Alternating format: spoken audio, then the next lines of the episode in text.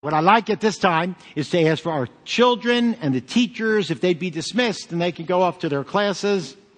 As you open up your bulletins, I want you to open them up, take out the outlines, do whatever you'd like with those outlines. Whatever you like. Some of you actually like to follow along and fill in as we go over the outline. In the book of Second Peter, very exciting, exciting book of Second Peter. We are in chapter two. My favorite chapter is chapter one, what we've been through as he get, lays a foundation of our faith, as he tells us we need the Word of God. I was so blessed today that someone came up to me and said, you know, I've been reading the Word now six days in a row. Whoever you are, I know who you are. Keep it up. Okay. Next year at this time, you will tell me you've read the Word three hundred seventy-one days in a row. That's what I want to hear. Keep up the good work. Second Peter chapter two is an interesting chapter. Um, I remember back a number of years ago, I was at Moody Bible Institute. I went there in nineteen seventy-four. And one day I remember going to school and, you know, some mornings you wake up feeling good. And uh, in those days, I didn't drink coffee. So uh, some days I'd wake up good, some days not so good. This one day, I remember waking up good, and off I went to school. I was bounding. I felt pretty good that morning. I remember. Felt alert and good and clear. And I got to school, and a friend of mine walked up to me and says, "Oh, Larry." I said, "Yeah." He goes, "Oh, you look, you look tired." I went, "Oh." And for the rest of the day, I was exhausted. I felt so good.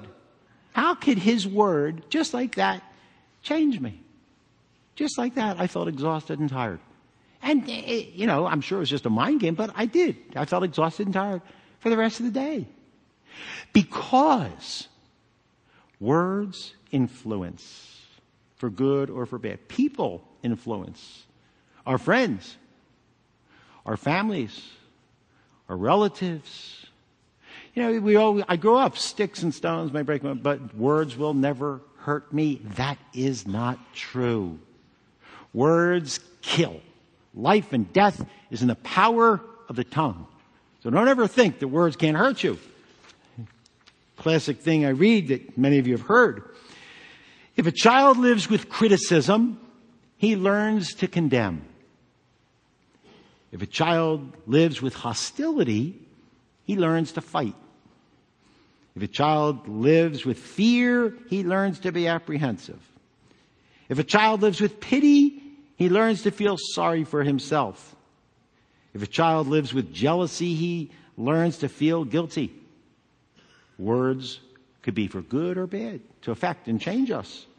If a child lives with encouragement, he learns to be self-confident. If a child lives with tolerance, he learns to be patient. If a child lives with praise, he learns to be appreciative. If a child lives with acceptance, he learns to love. If a child lives with approval, he learns to like himself. If a child lives with recognition, he learns to have a goal. If a child lives with fairness, he learns what justice is. If a child lives with honesty, he learns what truth is. If a child lives with sincerity, he learns to have faith in himself and those around him. If a child lives with love, he learns that the world is a wonderful place to live in. Our words influence us all the time. My dad, growing up, I had a very good relationship with my dad. I understand it's not the common, but I had a great relationship with my dad. I called him my pal. We were very, very, very close. And the words and my values, though I have values as believers, really came from my dad. And I always refer to many, many things that my dad told me. It's changed, it's changed my life. It's controlled many of the things throughout my whole life. My dad used to tell me, when you hang out, kids, teenagers, hang out all the time. My dad always told me, when you hang out, he used to say, hang out with the good kids. And, you know, I hear you say, I mean, there's some bad. Oh, yes, there's bad and there's good. My dad said, pick, pick the good kids to hang out with. Those who don't get in trouble in school, those who don't get in trouble with the law, those who are not up to mischief, hang out with the good kids, and more than likely, they will influence you to be good. And my dad used to say, hang out with the smart kids. They were the geeks. He says, hang out with the smart kids. You may pick up something. You may pick up the ability to read or want to read. You might pick up things, good things. Hang out with those who are smart, smarter than you. Don't be defensive. Let, let, there's many smarter than you. Hang out with the smart kids. I was an athlete. My dad was an athlete. You know what he used to tell me? Hang out with the athletes who are better than you. Really, it, it sounds like, you know, he's being prejudiced. And they, he would say, you hang out with those who are better than you. They lift up your standard to go better and better. Because people influence for good or for bad. All the time. Peter in chapter two, verses only one to three. Peter is trying to influence his readership, his body, his congregation. Not really, but the, the believers, because he was like the elder. And he told them in Second, uh, uh, Second Peter chapter two, verses one to three, he said, beware. Watch out for the bad people. That's what Peter's saying. Three verses. I could summarize the whole message. I mean, I'll say a lot of stuff. I'll fill it in with a lot of rabbit trails. But listen, Peter is saying today, really, one thing. Beware. That's your message today. Beware. Beware of what? I'll tell you what to beware. Peter says beware, really, in the sense of the bad. Beware of the bad. What we can do is be equipped. So when you leave here today, if you forget everything I say, I want you to beware.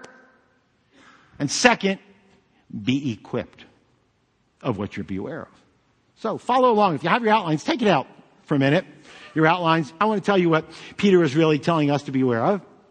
And fill it in under what we call the M I, or the main idea, because you're always wondering what M I is. You think I spell me wrong. But anyway, M I, main idea. We should be warned, is what Peter's going to tell you. We should be warned. We should be equipped.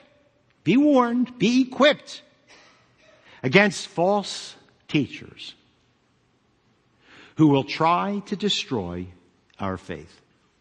We are believers. We are a minority. Everyone look up here. You know, not the newcomers. You know, I divide the world into two bubbles. The one on the left are the non-believers. Some good, some bad. I didn't say um, just good and bad. The bubble on the right are believers, those who have accepted Messiah. These people, good and bad, they just have never said, Yeshua is my Messiah. I want to receive him into my heart and life. I want to put my trust in him. They could be good, bad. I'm not dealing with their actions, their morality, or what they stand for. They just have never accepted Yeshua as their atonement. On the left. On the right are believers. These people, listen carefully, good and bad. Some, most, all of them have said, I'm a sinner. I'm separated from God. I believe Yeshua is my Messiah.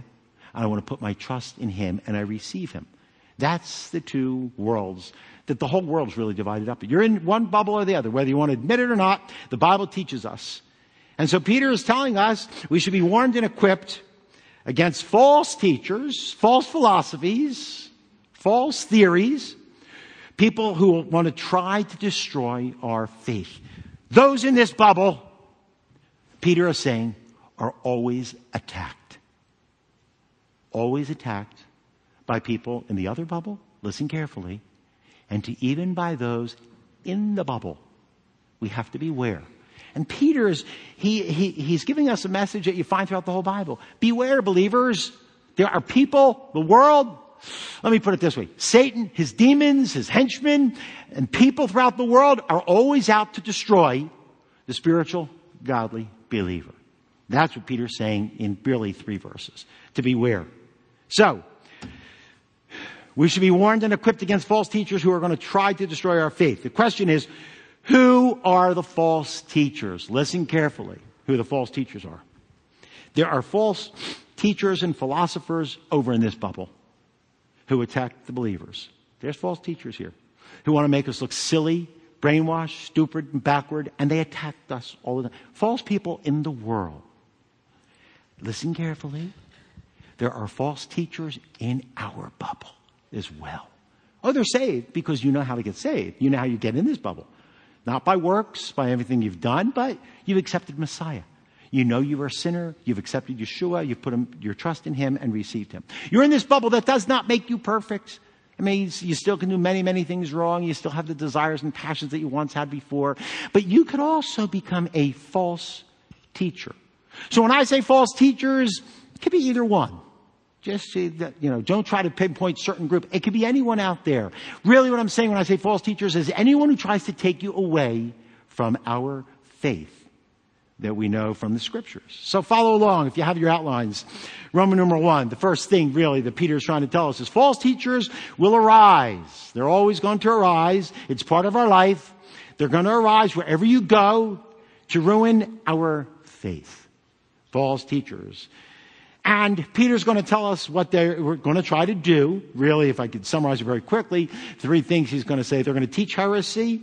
They're going to try to lead you astray. We'll deal with that in a minute. And they're going to try to take advantage of you. So look, A, they will teach heresy. Heresy really is anything that's different from our traditional faith. And I'll explain what that is in a minute. Heresy is that which is really uh, contrary to what we believed for two thousand years. Contrary to the Word of God, contrary to what we have known to be true. Second Peter chapter two, verse one, Peter begins. He says, but false prophets arose, also arose among the people. And Peter is trying to tell us here, false prophets are arising from us as believers, from the world. But you know what Peter is saying? Throughout history, from the beginning, there have always been false prophets and false teachers. Always, traced throughout all history. Go back to how many of you always see false teachers, false philosophies, false prophets, uh, false priests. You'll see false. Always, because false always rises up against God's truth. And Peter's trying to warn us against the false teachers that are going to try to ruin what we have, our faith. You go back to the first five books, the law, the Torah. Moses warned the people. You know, this is a very, very important thing. Believers need to warn one another because there's false teachers out there trying to destroy our faith. Moses rose up, and in fact, in the book of Deuteronomy, before Moses died, forty years in Egypt and forty years in the wilderness. Then Moses led them up on the side of the Jordan, on the, the east side of the Jordan River. And before the Jewish people went in, Moses wrote Deuteronomy, which is really his last five sermons that he gave the people. And he said, beware false prophets. They're going to arise. False messiahs, false teachers. And he tells you how to beware. And the reason it's so important to be aware is because they can ruin your life. Take you away from that which is good and proper from the Word of God. Moses warned us. And throughout Israel's history, you see it. Follow along with me. You see that in First Kings, we should know the story. But if not, First Kings, uh, there's a king by the name of Ahab. This is probably about the ninth century, uh, eighth, ninth century B C E, when Elijah was preaching. And King Ahab was on the throne. And this, this is amazing when you think of it in First Kings, when you think of this. The believers in Elijah were the minority. The majority stood for falsehood. The majority persecuted the truth. And Elijah's preaching. We see a lot of false teachers. Look what Elijah did, because he had a confrontation between their God and his God. And Elijah says, First Kings eighteen, now then, send and gather to me all Israel, everyone at Mount Carmel. Now, if you go with me to Israel, we'll stand, stand on Mount Carmel. It's a nice sight. It's a great day. We'll sing These Are the Days of Elijah or something. It's, it's really nice when you get up there. And it, it, ah, sidetrack. I'm sorry. You got to. You get up there on Mount Carmel with me. And if you've never been there before, It, it's amazing because you walk up and there's a Catholic monastery. They're everywhere. But anyway, you walk up there and you go up on the Zen. You go out in there on a platform. And I keep everyone, you know, walking this way. And all of a sudden, they turn and they look and they go. And you see the Valley of Armageddon. It's a great, great sight. If it's a clear day. If it's not, you don't see anything. But it's a great, great sight. Mount Carmel, where you see Elijah gets up there. And he's having a confrontation. And he's telling the Jewish people, turn back to God. He says, I represent God. And this false prophet, watch, watch, look what he says, the false prophets. He says, gather all them together, four hundred fifty prophets of Baal. four hundred fifty, there was more, but he gathered the four hundred fifty false prophets of Baal. And he said, four hundred prophets of Asherah who eat at Jezebel's table. These were people that taught evil and wickedness and turned them to turn away from God, turn away from the faith, because the majority normally takes us away from truth. And Elijah alone stood on that mountain. eight hundred fifty false prophets against him, against him. Again, what am I, a cowboy? Against him. And uh, Ahab and all the Jewish people, all, one lone figure. And he says, beware of those false prophets. And he has a great confrontation. Because there's always false prophets to destroy you. Listen carefully, believers today. You who want to pray and read and follow God and worship Him, listen, beware. They're after you. I don't have a persecution complex, but they're after you. They want you to become neutral. They want you to be just a so-so believer. They want to lower your faith in God. two hundred fifty years later, we see Jeremiah. I'm just picking isolated parts. Jeremiah five. He says the prophets prophesied falsely. False prophets all over Israel. Jeremiah was a lone figure. Just a lone figure that they tried to destroy. They wanted to kill him. The priests, they rule by their own authority, not by God's. And my people love it so. You know, I underlined this. This, this, this verse, I'll deal with this a little bit more, but look what it says. False prophets, false priests, and the people of Israel love it. The people like the false teaching. The people have a tendency to go in the wrong direction. Don't get high and mighty if you're walking with God and praying and serving Him, because that's God's grace. Without God's grace, you go the opposite way. That's what's in us. The people love the false teaching. That's what they want to hear. They don't want to hear godly teaching. Jeremiah said, um, Jeremiah chapter twenty, verse eleven, both prophet and priest are polluted. Even in my house, I have found their wickedness declared. In my house, there's wickedness. Because, you know, I think I told you, Mike Brown, he's a great preacher. Mike Brown, really intelligent. I call the believer who's strong and on fire and loves the Lord a fanatic. And you, oh, I don't like that. I don't want to be a fanatic. Yes, you do. You want to be a fanatic. Just a controlled, wise, discerning fanatic. But you want to be a fanatic. Mike Brown, and he's probably right, says the average believer should be that way. He says that you should be average. The average believer, that's what we're called to do, to be godly and spiritual. So he and I mean the same thing. But look what he says. He says they're polluted, even in my house. Verse thirteen, moreover, among the prophets, uh, uh, prophets of Samaria, I saw an offensive thing among our own prophets. They prophesied by Baal, not by God. They led our people. And he says, they lead my people astray. The people that love it are going their way, and these false prophets are leading them astray and say, yeah, good, keep it up. And they say, yeah, come, come, come. They're leading us astray. They love it, and I like it, and everyone's happy. And the prophets and priests are getting it rich and taking advantage of the people. Jeremiah twenty-three. Among the prophets of Jerusalem, I have seen a horrible thing, the committing of adultery and walking in falsehood, and they strengthen the hands of evildoers so that no one tur- uh, has turned back from his wickedness. All of them have become to me like the worst picture in the Bible, Sodom and Gomorrah. Jeremiah twenty-three, he goes on, verse sixteen, thus says the Lord, do not listen to the words of these prophets who are prophesying to you. They are leading you into futility, emptiness, vanity. They are ruining your life. Remember what I define successful as? Those who find out God's will and does it. That's real life. The rest of the world leads you into futility and the things that the world has you seek after, and Hollywood and the glamour and the glitz and success. All that is futility. There's only one thing that counts. Loving Him, serving Him, living your life for Him. That's at the end of your life where you'll be able to go, that was good. And the Lord will smile at you and say, you did good. It's the only thing that matters. The things we think matter really do not. They lead you into futility. They speak a vision of their own imagination. Not from my mouth. They don't speak from my mouth. Be careful, everyone. Be careful who you listen to. I was afraid to write this down. I wrote this in my notes. Be careful who you listen to and who you follow. I said to myself, I might say that and everyone get up and walk out. No, no, no. Be careful who you listen to. About fifty years or so later, another prophet comes along, Ezekiel. He says the same thing. They see, these prophets see falsehood and lying divination, who are saying to you, the Lord declares, the Lord does not declare, though they say He declares. Just because someone says the Bible says and the Lord declares does not mean it's true. Ezekiel says, the Lord declares when the Lord has not sent them. Yet they hope for the fulfillment, or they hope but it doesn't work out. Ezekiel says, do you not see, uh, do you not see a false vision and speak a lying divination when you say, the Lord declares, but it is not I who have spoken. Ezekiel says, beware of the false prophets. So history tells us way back, all the way up to, uh, through Ezekiel and through Jeremiah and all the way up to the coming of Messiah, false prophets all the time. There's always false teachers out there. And what they say, please remember, the world and all of us like it. That's our natural tendency. Oh, tell me more. I like that. We naturally go the wrong, wrong way.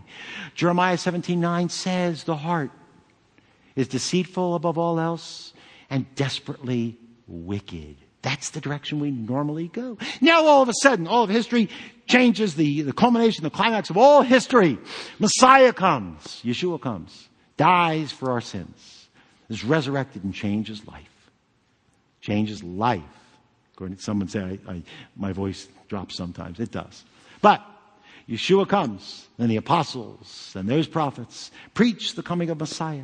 And they form what we call the right bubble. That's when it started, two thousand years ago at Pentecost, just to let you know. It's, I inform you, I teach you that way. But the right bubble, when did it all start? There is an invisible spiritual uh, bubble that began on the day of Pentecost two thousand years ago. Why I said that, I forget. But anyway, so there's a, where was I? Oh, yeah, yeah. So Messiah has been resurrected. A new bubble has been formed. Something new is taking place. In a sense, a new truth. The Spirit of God comes to live in us. New things have taken place from Pentecost on. So you have to realize, new things come. Guess what happens along with that? Everyone, tell me. Good. New false prophets arise. New false teachers arise. When truth rises up, so does the enemy. And that's what Peter's saying. Beware, beware, beware. You leave here today, just say, Larry told us one thing. Beware. Also, be equipped. Here we go. So, Messiah comes, and Peter preaches, still in verse one. Powerful verse. I'll summarize later, so don't worry if we're, we're going slow. But false prophets are also arose among the people, just as you also... just as there will also be false teachers among you. Peter is telling us new false prophets, new false teachers, back in Peter's time and today. They will lead us into sin. They will lead us into evil. They will lead us away from God and His Word. Today, they will. You think you're ready, no one's going to lead you, but it's done very subtly and cryptically. Peter's time, there's another uh, prophet around that time, a guy named Jude. Follow along what Jude says. Certain people, persons have crept in unnoticed, slipping in there, sliding in. Where'd they come from?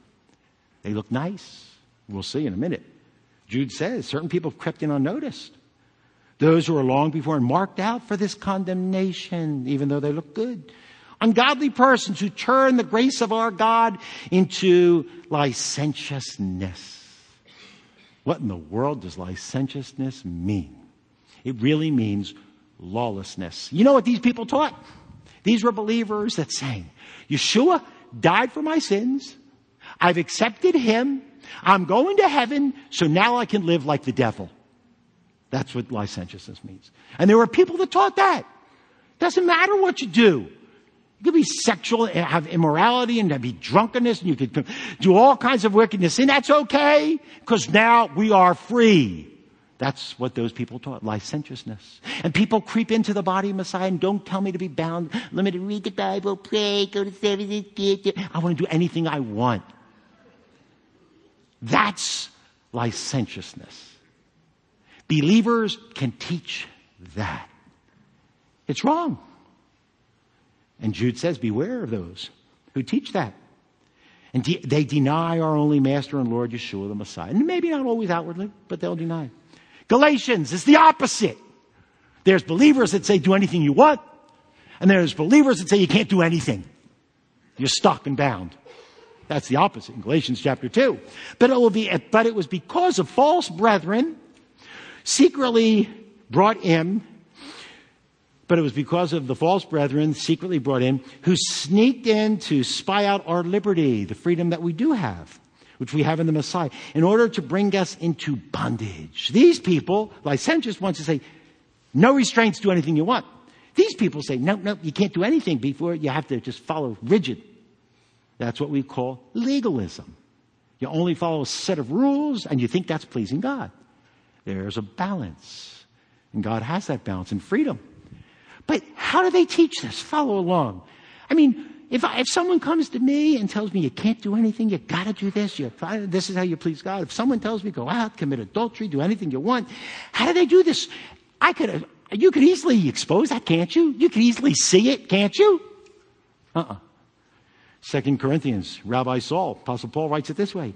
For such men are false apostles. Well, I'll recognize them pretty easy, won't I? Deceitful workers, oh, I'll spot them anywhere. Disguising themselves as apostles of Messiah.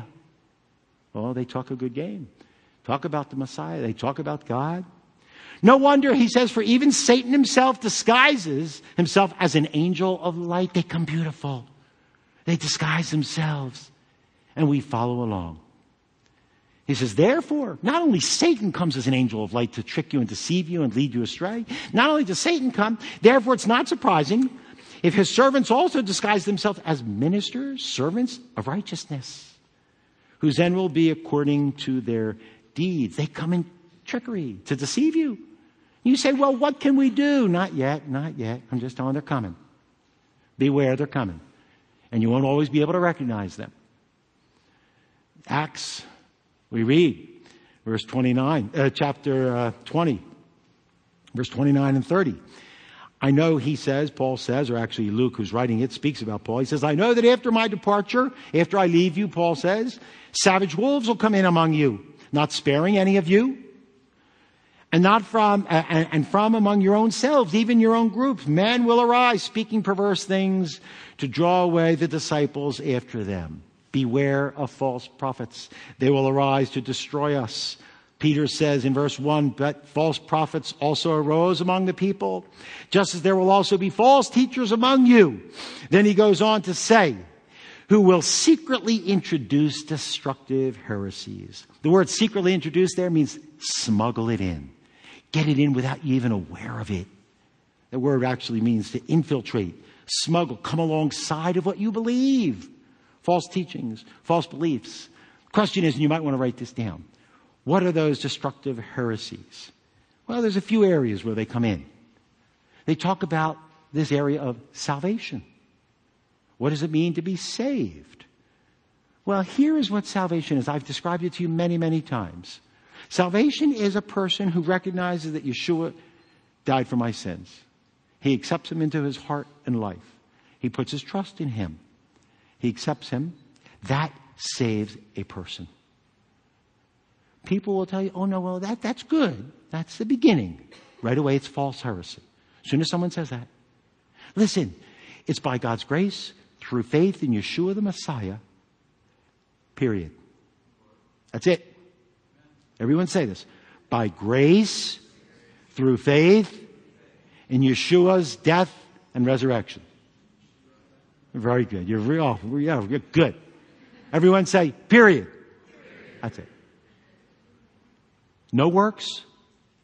Don't add to it. There's nothing you can do. Anyone who adds anything to it. Well, you got to, yeah. After you do that, but you got to really work and pray and read. False teaching. You know me, I teach. Read, pray, and do all that. But that doesn't add to salvation. You mean to tell me, Larry, if someone truly in their heart receives Yeshua, puts their trust in him, as his Messiah and Savior, and accepts him, and he never again for the rest of his life reads, prays, worships, or anything, he's going to heaven. Listen carefully. Yes.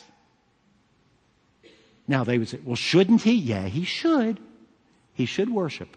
He should pray. He should read. And the Spirit of God does come in and nudge us in that direction. But salvation, anyone who adds to what salvation is, anything. Every false cult and every group and every false teacher adds to salvation. The gospel is Yeshua died, was resurrected for our sins. You believe and put your trust in the gospel. Nothing else. Anyone who adds anything to it, it's a false teaching. False teachers always add. That's destructive heresies. Anyone who adds or takes away from the Word of God. Second, I said first salvation. Second, the Bible. Anyone who says any part of the Bible should not be there, it's false teaching. Anyone who adds the, what's the Watchtower and any other books, anyone who adds to that, false teaching, heresy. What governs my life? Listen carefully. Genesis to Revelation governs my life. I used to love when my neighbor in Jersey said, "Larry, you are the most unorthodox minister I have ever known." I said, "Good, because I don't follow what you think I'm supposed to do. I follow what the Bible teaches me." Now, there's a lot of people think what the Bible teaches, but they don't know because they don't read it and they just make up their own what they like. Anyone who adds to the Bible, or someone tells you, even believers say, "Well, listen, Larry's a little bit fanatic. You don't have to read every day." That's bad. That's bad teaching. I'm not going to say it's heresy.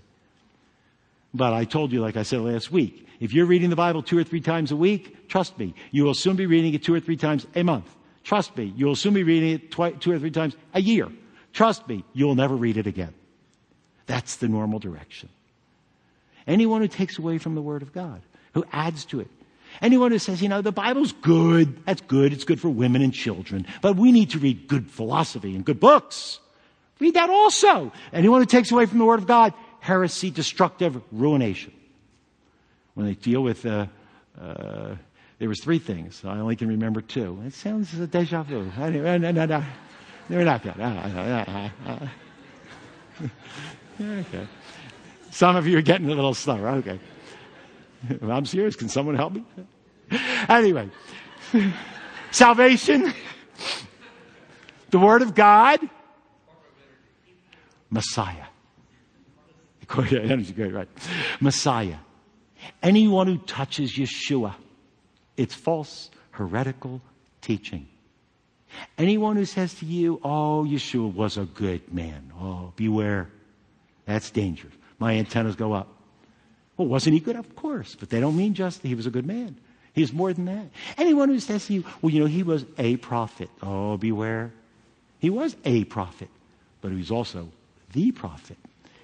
Anyone who te- te- anyone who says Yeshua was not just man, he was above man, he was like an angel. Oh, heresy, dangerous teaching. Stay away.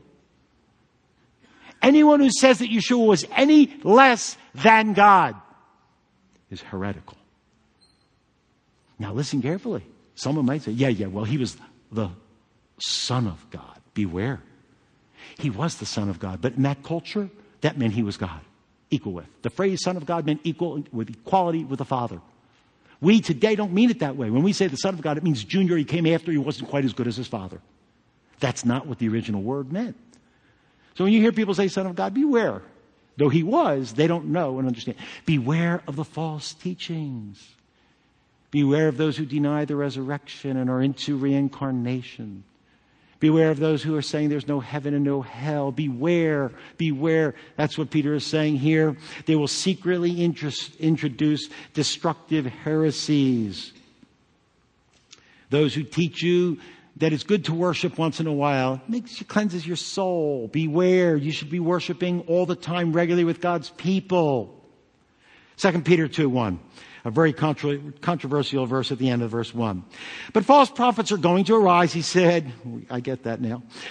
Among the people, just as there will also be false teachers among you who will secretly introduce destructive heresies to destroy you. Even now, watch this phrase. Very strange. The theologians go back and forth on this phrase. This is a very big phrase discussed in Bible schools and seminaries.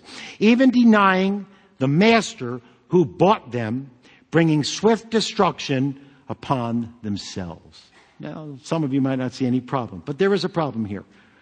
These men, watch this, they denied the master, Yeshua, and they had been bought.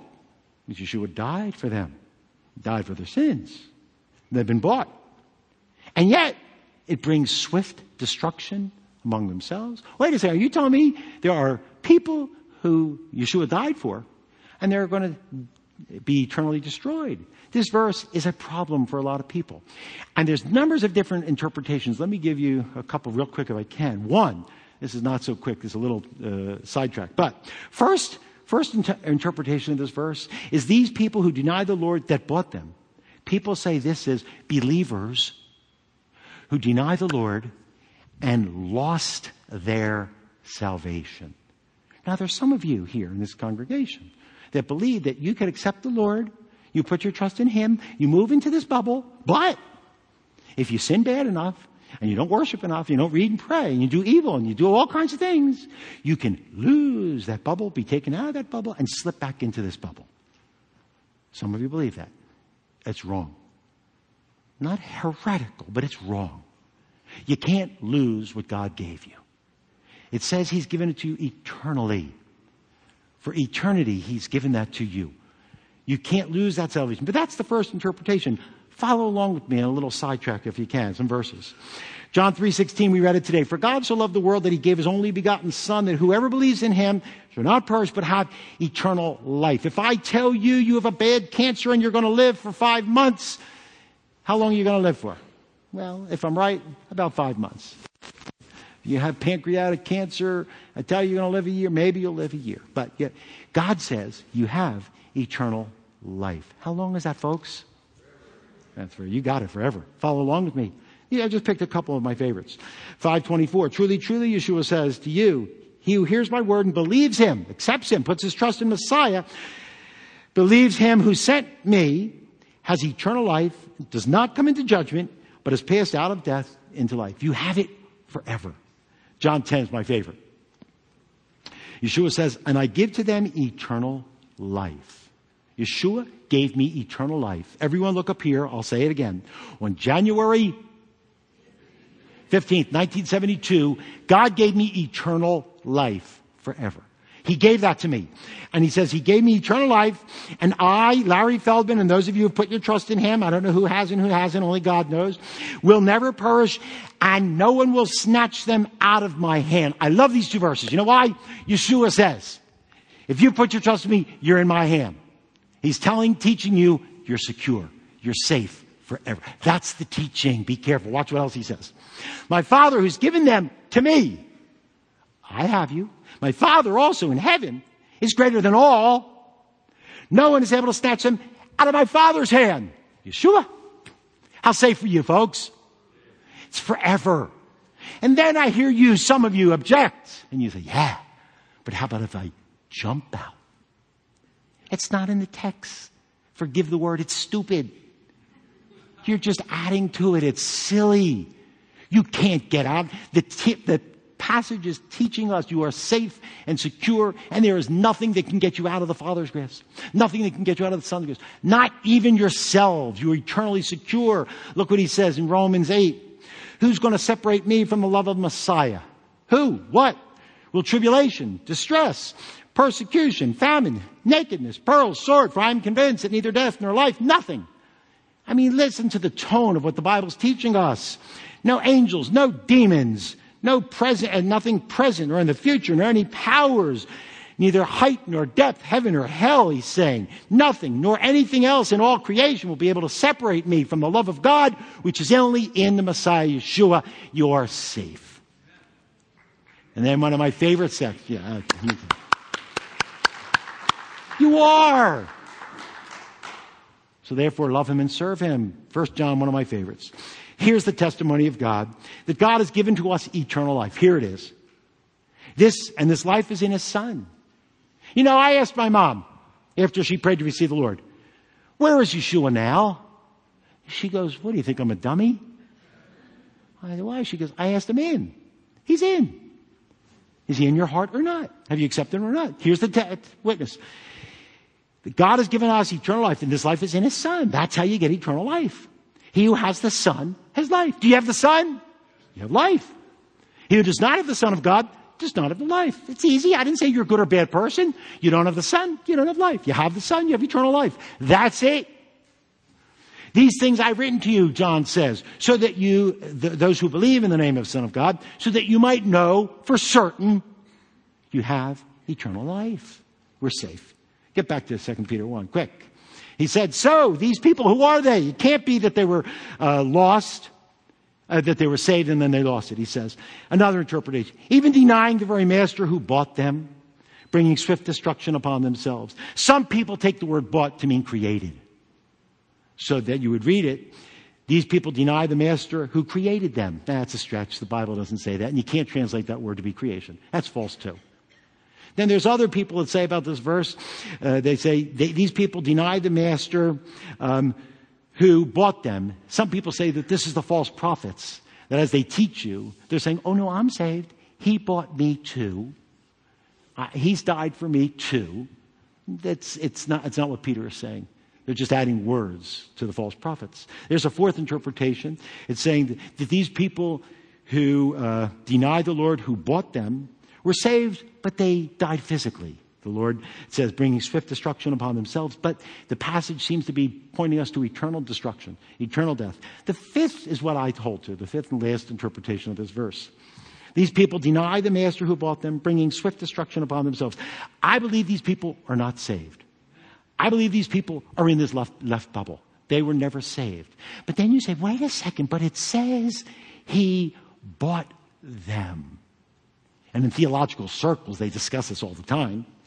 They say, did Yeshua die just for us believers? Or did he die for everybody? And I believe the Bible teaches us that he died for everybody. But it doesn't mean everybody is saved. He's made it possible. He's paid for it. He's died and bought for all of us. Follow along here. In uh, First Timothy chapter two, six, it says, Yeshua gave himself as a ransom for everybody, for all. The testimony at the proper time. Messiah died for everyone. He bought everybody. But you must apply it. If I have a sickness, a disease or so, and the doctor gives me a prescription, and this has happened, he gives me the prescription that will help and heal me and help me. There's two things I do with that. I want to tell you. I, this is, actually, there's three things I do with that all the time. You do too. I get the prescription, and a year later, I see that prescription. Never did a thing with it. And we do that all the time. There's a second thing I do with it. I take that prescription, and I go to the doctor, uh, to the pharmacist. He fills it. I put it in my closet, and it sits there. And I never use it. These are two things I do. And on occasion, I go there, get the prescription, take it home, and I apply it. And it works. Yeshua died for everybody. But not everyone has applied what he did. Everyone, you know how to apply it, don't you? Sorry, got to do it again. Lord, I'm a sinner. I believe Yeshua died for me. I believe I'm separated from you. I now accept Yeshua, put my trust in him, and receive him into my heart and my life. I've applied it. Yeshua's death is sufficient for all, but it's efficient for some. It's effective for some, those who apply it. Just knowing the facts. Some people can leave here and say, you know, Yeshua died for the sins of the world. You're not saved. I raised my hand in seminary and said to the teacher, wait a second, there's someone in my congregation, I said to my teacher, who's sitting there, sitting, and he goes, I believe that. Yeshua, Jesus died for me, was resurrected. I believe that's true. I said to my teacher, is he saved? And the teacher goes, no. He's go, got to go down to the pharmacist, get the prescription, and he's got to apply it. He's got to put his trust in it and receive it. It's not enough to know it. You must make a choice to apply it. Look what it says. Strange verse here. First Timothy four ten. For uh, it is for this we labor and strive because we have fixed our hope on the living God, who is the Savior of all men. What else does it say? Read it. Those who've applied it, especially the believers. Hebrews two. But we do see him, Yeshua, who's made for a little while lower than the angels, namely Yeshua, because of the suffering of death, crowned with glory and honor, so that the grace of God, uh, he might taste death for everyone. Yeshua died for the world. Your healing is there. You must receive it. John two, two is a knockout punch for me. He himself is the satisfaction, propitiation for our sins, but not just for our sins, but also for those of the whole world. Yeshua died for all, but only believers have applied it. We've lost sight of what I was teaching here. Roman, uh, letter A there. False teachers will teach heresy. I took a rabbit trail. I had a teacher. Two, they will lead you astray. That's what false teachers do. They teach heresy, and then they take you and lead you down the wrong path as you smile and go into ruin. That's what he says in verse, follow along here, uh, Second Peter two two. Many will follow their sensuality. I stopped, I thought of this throughout the week. They will lead you in their sensuality. Sensuality here is being uncontrolled living, uncontrolled sexual immorality, uncontrolled lust, drugs, parties. How do they lead us? We, we're strong. I'm not going to go down an immoral way with drugs and sex and drinking. and oh, I, There's no way. Listen, I want to tell you today two reasons you come here, according to the experts. Here's two reasons you come here. Some of you come for, you think, for Steve. Uh, it's nice. I, I like Steve. I come for that. I like Steve. Some of you come to like to see me. Some. They like to hear what I'm have to say. Some of you swear that's why you come. But the experts tell us why anyone comes here. And they say there's only two reasons people come to synagogue, church, congregation, whatever you... Two reasons why people come. Friends made is one. Friends made is two. Needs met. That's the only two reasons people come. Friends made, needs met. Well, what if you're teaching heresy and wickedness? They'll make you make friends, meet your needs. You will follow anyone, anywhere. That's what we do. Because our hearts are deceitful above all else and desperately wicked. We naturally go in the wrong direction. That's what we do. Years ago, when I was spiritual, I said, I'm not going to watch R-rated movies. Since then, I've become unspiritual. Now I do. No. I did, and I had a rule, don't watch R-rated movies. I can handle violence, but I can't uh, handle sex and nudity. So I'd watch. So eventually I said, all right, I'll give in. I'll watch the R-rated movies that only show violence. So anyway, that affects you too. Remember, everything influences you. But I had a friend of mine, and he says to me one day, he says, I know why you don't watch R-rated movies. I said, really? Tell me why I don't. He says, because you want to. Oh, he's right. I don't watch them because I want to. Takes me down the wrong path because that's what my heart naturally does. So we have to use little discipline and spirituality and godliness and ask God to help us not to go down the wrong path. These leaders... Second Peter two two, they, you will follow their sensuality. And I, and I say, yeah, how do you do it? Because of, you know, what they're, because that's what we do. He says, because of them, the way of truth will be twisted. That's where we go. I have a, a church caller who calls for me to speak in churches. And so she calls all kinds of churches. And you know, occasionally she gets a call, she calls somebody and they say, oh, you're not one of those groups that teaches that salvation's only by accepting Yeshua, are you? This is a church. She goes, yeah, yeah. Oh, you're so limited and backward and brainwashed and bigoted. God accepts all of us. The way of truth is maligned. This is a church. You know, it's scary. There are churches out there of believers. I know you'll debate me. That are homosexual churches. The way of truth has been maligned because that's what we want. And I know the question, can a believer be a homosexual? I'm not going there. But it's twisted and perverted because believers can be. We naturally want to go in the wrong direction. Years ago, I was on the Phil Donahue show. Actually, let me, let me call, qualify that. Phil Donahue had a special. If you remember Phil Donahue, on the stage, you know, he had people on the stage. There was a group called Fundamentalists Anonymous.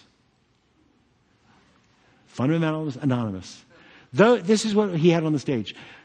Supposed, maybe they were, believers who've gotten out of the rigidity of praying, reading, worship, giving, doing all that. They've been set free. And so they're on the stage. Now, Phil Donahue knew that the audience was going to be in favor of them. So what he did was he called the Calvary Church of New York and he gave them twenty tickets for the believers to come. And they put a special section right here for twenty guinea pigs. Oh, he knew. He was setting us up for the kill. The wolf and the lamb. And we were all sitting there. And Calvary, of their twenty seats, they called the Messianics, us, and chosen people, and said, we have two seats. So Michael Rydelnik and myself sat there with them. And we sat there in the twenty. And the lamb was prepared for the slaughter. And the audience loved these people up here. Oh, those crazy backward believers that teach the way of salvation only by putting trust in Yeshua, the Messiah. And Phil Donahue says, well, we have some of them right over here. And there we sat, the twenty of us. And I never forgot, I'm so thankful. And when Phil Donahue came over with the mic for millions of people, he pinpointed Michael Rydelnik, and he had him stand up. I said, oh, thank you, God. I was so thankful. I could barely sit next to him. I was sweating so much, thinking he might ask me a question. But he set us up for the kill. Because these supposed believers, and I think some were still believers, said, no, no, no, no. You don't have to just accept Yeshua. That is really limited. You don't have to read the Bible to have a relationship with God. We have a good life. You don't have to pray. You don't have to be stuck in those congregations every week. Because Peter warns you in verse two. And he says, many will follow their sensuality. That's what we do. We naturally go in the wrong direction. Believers don't want a, a truth that's objective. They want no rea- They want everything relative. Anything goes, except those backward believers.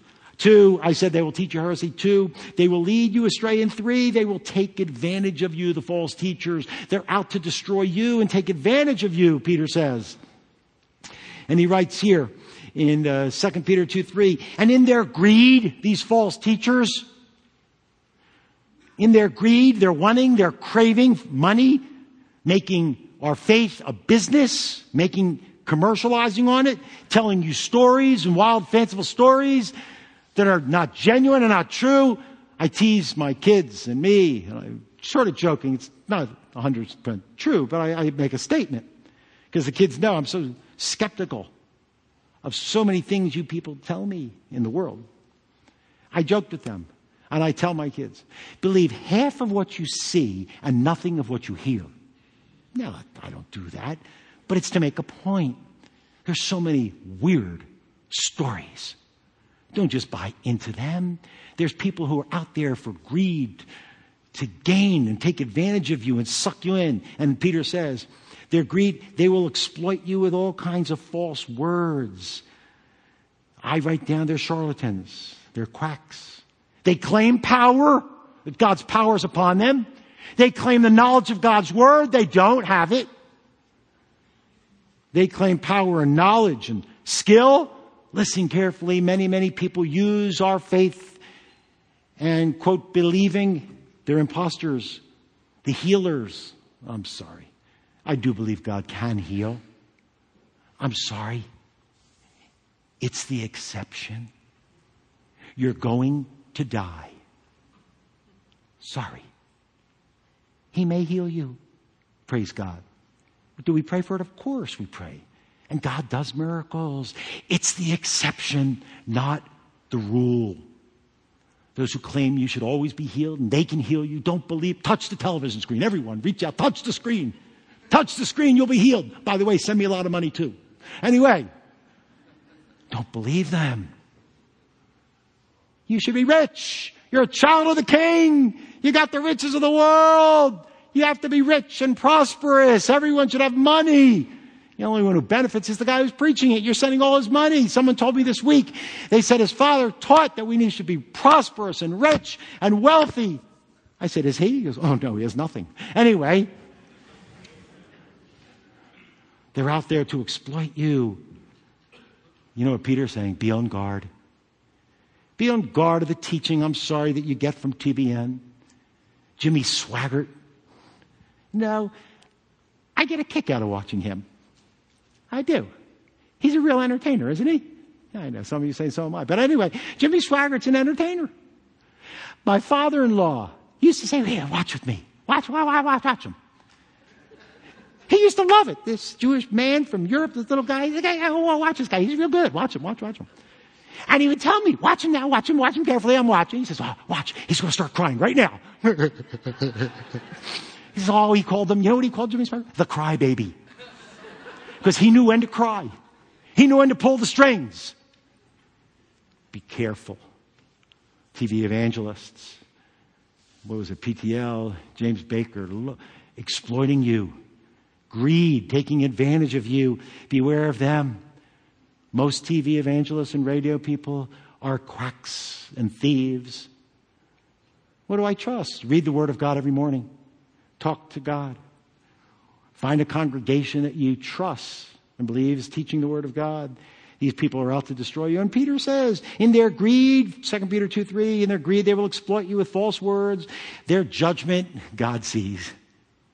It's not from long ago. It's not idle. Their destruction is not asleep. What he's really saying is they're not getting away with it. God will judge them. Listen, either in this life or the next.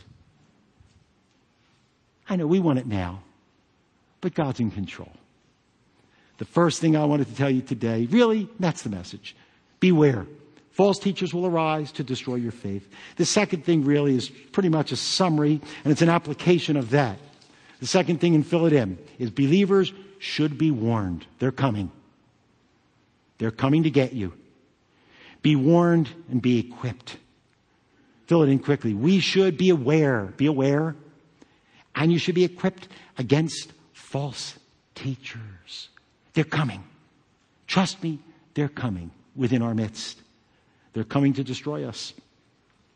You should know what you believe and know why you believe it. Two books I highly recommend is from a guy named, write it down, Paul Little. He writes two famous books. I studied them at Moody. I studied them at Dallas. Two good books. They're right, written for the layman. They're very good. And the books are Know Why You Believe. Two, Know What You Believe. Great books. Be warned to be equipped. The Apostle Paul in the book of Acts, chapter twenty, is on his way back to Jerusalem, hurrying. He wants to get to Jerusalem by the Jewish feasts. Luke is writing the account. And Paul has to stop by Ephesus. And as he's going toward Ephesus, he spent some time there. He knows the people there. He knows the elders. But he knows if he goes to Ephesus, he's stuck for a little while. He's not going to get back to Jerusalem. So he stops in a little seaport town called Miletus. And Paul stops there and he sends some people. Bring the elders. Bring them to me on the beach. And I want to tell them a couple things. My parting words to the elders in Ephesus. And Paul preaches the message. Luke describes it for it in the book of Acts chapter twenty. And basically, Paul tells us this. He tells these elders, this is how you take care of the flock of God. This is how you care for the people. He says, one, preach the word of God. Two, he says, provide for the needs of the people. That's all that's separate. But the third thing, I want you to see what he says. Protect the people from false teachers on the beach. And it says, and we have the account written to us in Acts twenty, verse twenty-eight. Be on guard, he says to these elders on the beach. Be on guard for yourselves. Listen, how can you be on guard? How can you be safe? I'll tell you how you can. Every day, get up and read the Word of God. That's how you protect yourself. If by some chance, there's exceptions, you get up late and you have to run, make sure you don't go to sleep at night without reading the Word of God. Don't let a day go by. That's how you protect yourself. Pray every day. That's how you guard your heart. Obey what God tells you to do. That's how you guard yourselves. Worship God every week. Are you telling me to be legalistic? No, but it is good to be in the presence of God and His people. God is in our midst. That's how you guard yourselves. Give to God. Worship God.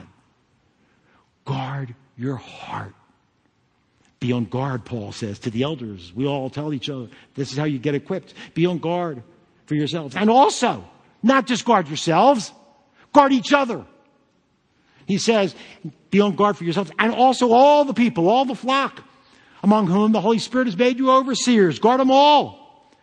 Shepherd the people of the congregation of God. which is so valuable to believers that Yeshua himself died and shed his blood. Therefore, Paul says to them, be on the alert, remembering that night and day for a period of three years, I did not cease to admonish each one of you with tears. He cried out for the protection. Be on guard. I remember in Brooklyn, I was a new believer pretty much, a couple years. I got, this one guy got saved. He was a wild character. Really, he was wild and uncontrolled.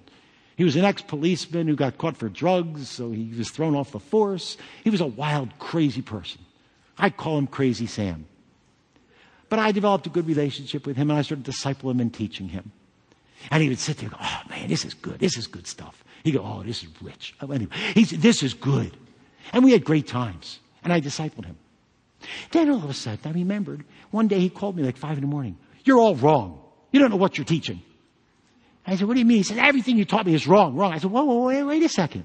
Come over. Met with him three more hours. Oh, you're right. I'm sorry. I was, I was crazy. When I, I met this guy on the beach, and he started to, I said, oh, you're right. And he says, nah, you're, I, you're, you're the man. You're, you're, you're it. Then the next week, he comes knocking on my door. What's wrong with you? Why do you teach me this when it's not true? I said, now what? And he found somebody else who let him. This went on and on and on. He was so easily led astray. We have to guard the flock of God. It was so hard because this guy constantly wanted to go astray. We need to guard one another. We need to be equipped. Look what it says. We know the verse, Ephesians six. Put on the full armor of God. Get ready so that you may be able to stand firm against the schemes of the devil. And then I wrote separately, the devil, his demons, the false teachers, false philosophers. For our struggle is not just against flesh and blood, humans, but also against the rulers, against powers, against world forces of darkness, against the political, the spiritual, forgive me, little slip there, uh, spiritual forces of wickedness in the heavenly places. Therefore, take up the full armor of God so that you might be able to resist, persevere, endure, stand firm in the evil day. And having done everything, stand firm. He says, stand firm, therefore, girding, having girded your loins with truth, the truth of God's word. Having put on the breastplate of righteousness, serving God and pleasing him according to the word. Having your, uh, having shod your feet as you walk and with the preparations of the gospel of peace. Peace, teaching people to put their trust in Messiah, preaching the gospel. In addition to all this, take up the shield of faith, trust in God, which will be able to extinguish all the flaming arrows of the evil one and false teachers. In the end times, Paul says to Timothy, the Spirit explicitly says, in these latter times, some will fall away from the faith. It's natural. Paying attention to deceitful demons, spirits, doctrines of demons. Matthew, beware of the false prophets. You don't know where they're going to arise. Who come to you in sheep's clothing, but inwardly they're ravenous wolves. They want to destroy you. We should beware, he says. Be aware and be equipped. Fill it in quickly. This is a touching thing. We should be comforted that God will deal justly. We should be comforted in God's grace. We should be comforted in God's justice. Listen carefully to me. It is worth serving the Lord today. Doesn't mean you're going to be rich. Doesn't mean you're going to be healthy. Doesn't mean everything's going to go smooth and go through. You may have sickness. Your children might rebel. Your spouse could leave you. You might be poor. Your cars will break down. You'll get sick. Listen, it is worth living your life for him and serving him forever. Because God sees all. He will bless you possibly now and certainly for all eternity. I love this little dialogue. Follow along with me. Malachi three. The believers are saying, is it worth living for him when I get nothing out of it? Then those who feared the Lord, that's your fanatic or average believer, those who feared the Lord spoke to each other. And the Lord gave attention and heard what they were saying in a sense. And God says a book of remembrance was written before him for those who fear the Lord and who esteem his name. God remembers and understands what you're going through. And he says, they will be mine, says the Lord of hosts. On that day that I prepare my own possession, I will spare them as a man spares his own son who serves him. So you will again distinguish. God will show us clearly between the righteous and the wicked, because the one who, be, uh, between the one who serves God and the one who does not. One of my favorite verses in the Bible, mark it, learn it, memorize it. Psalm fifty-six, eight. You have taken account of all my wanderings. That means God watches every step you take today, from the day you were born till the day you die. Or, um, you have taken account of my wanderings. Put my tears, my heartache, my pain in your bottle. Remember me. Are they not written in your book? God sees it all. Everything you do for him, it's worth it. Believers sometimes think it's not worth it. I, I see the wicked. They don't suffer like me. They're blessed. I don't know why. I'm the one who serves God and I suffer. Psalm seventy-three, the spiritual godly man said this in his heart, but as for me, my feet, they came close to stumbling my steps. It almost slipped. I almost gave way. I almost said it's not worth it. For I became envious of the arrogant, as I saw the prosperity, prosperity of the wicked. I, as a believer, look at the prosperity of the wicked and I get jealous. Why are they prospering and not me? I'm serving God. I'm serving the King of Kings. I should be rich and blessed and prosperous and healthy. I became envious of them. He says, there are no pains in their death. They don't suffer like me. Their body is fat. That's what I want. Not fat. Prosperous, it means. They're not in trouble like me.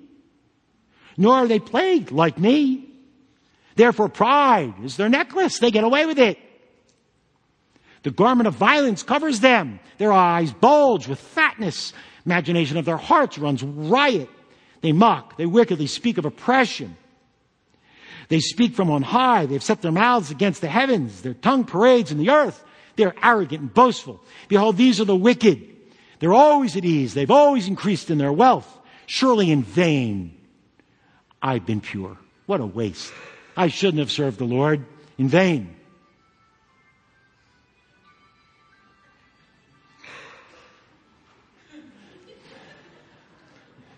That means the show's going to end. Get rid of them. Anyway. I've been stricken all day long, chastened every morning. If I said this, I would betray the generation of the, your God's children. When I pondered, believers pondered to understand this, it was troublesome in my sight. It is troublesome. Until I came into the presence of God, sanctuary, then I perceived. It's just for a moment. They're not really prosperous. Surely, he says, surely you've set them in slippery places. Feel sorry for the wicked, for the righteous, those who are parading against God. You will cast them down to destruction. How they're destroyed in a moment. They're utterly swept away by sudden terror. God will deal justly. Either in our life or not. In the next. We can trust God. Write it in quickly. Number C. We should trust God. We should live for him. And we should know God's word. That's how you equip yourself. We should be aware and equipped. We should be comforted in his justice. We should trust him, live for him, and know the Bible. We should trust God. In that same psalm, look what the psalmist says. Verse twenty-five. Who do I have in heaven but you? And beside you, I desire nothing on earth. Let me tell you, many times in my own prayer, in the mornings, I've said, Lord, I know I have a wife who loves me, kids who love me, congregation, and I don't mean this disrespectful, but I do say this in my prayer. Lord, I have no one on this earth but you. He's the one who loves me the most and cares for me. I can live my life for him. I can trust him. Even if I have to die, I will put my trust in him. Whom do I have in heaven or on earth? Nobody but him. He's the one who will ultimately judge the wicked. I have no one, he says. My heart, my flesh, my flesh and my heart may fail, but God's the strength of my heart, my portion forever. For behold, those who are far from you, will, they will perish. You have destroyed all those in, who are unfaithful to you. But as for me, the nearness of God, that's what I want. That's what I want every morning as I pray. I want the nearness of God. I want to be overwhelmed with God's presence every morning. Sorry to say, but sometimes coffee helps. Clears the cobwebs. The nearness of God. That's what you want. Every day. That's my prayer. Every Saturday morning. That you leave here and say, God was here. God's got to be here. You got to trust him. Live your life. Give it all up for him. It is worth it. Behold, um, but as for me, the nearness of God is my good. I've made the Lord God my refuge, that I might tell of all God's works. And finally, he says, the word of God. Take the helmet of salvation and the sword of the Spirit, which is the word of God. I can't stress that enough. Colossians three sixteen, let the word of Messiah richly dwell in you with all teaching, wisdom, admonishing one another with psalms and hymns and spiritual songs. Finally, in Acts twenty thirty-two, that message that Paul was preaching to the people, the elders on the beach in Miletus, he says, and now I command you to God and the word of his grace. Get in the word of God. It's the greatest thing you can do in your life, which is able to build you up, give you the inheritance among all those who are sanctified, who are sancti- among all those who are sanctified. What do we say today? Really, everyone look up here now. Beware. Be equipped. That's what Peter's teaching. Statement, we should be warned. Be on guard. Listen, everyone look up here. They are coming to get you. Be on guard. Be equipped. Know God's word, pray, worship, be equipped against the false teachers because they're out there to destroy and ruin your lives. Let's bow for a word of prayer. Father, thank you for your word. We thank you that Peter tried to warn us, and Moses tried to warn us, and Elijah tried to warn us. Jeremiah and Ezekiel tried to warn us, and Jude tried to warn us. I guess behind all this, Lord, you're warning us. False teachers, false philosophers, false ideas are there to ruin our faith. Help us to trust you, to be comforted that you'll deal with evil, and that we should live our lives for you and be in your word. For we ask all these things in Yeshua's name. Amen. So I'll stand together. We're going to conclude.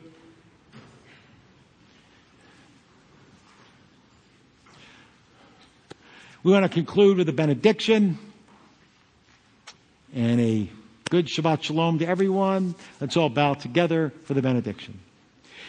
Yivarechecha Adonai v'yishmarecha. Yo'er Adonai panav alecha v'chunecha. Yiseh Adonai panav alecha v'yasem lecha shalom. The Lord bless you and keep you. The Lord make his face to shine upon you and be gracious unto you. The Lord lift up the light of his countenance upon you and give you his peace. B'Shem Yeshua Mashiachenu. Baruch haba b'Shem Adonai. Blessed is he who comes in the name of the Lord. In our Messiah Yeshua's name we pray. Amen. Shabbat Shalom.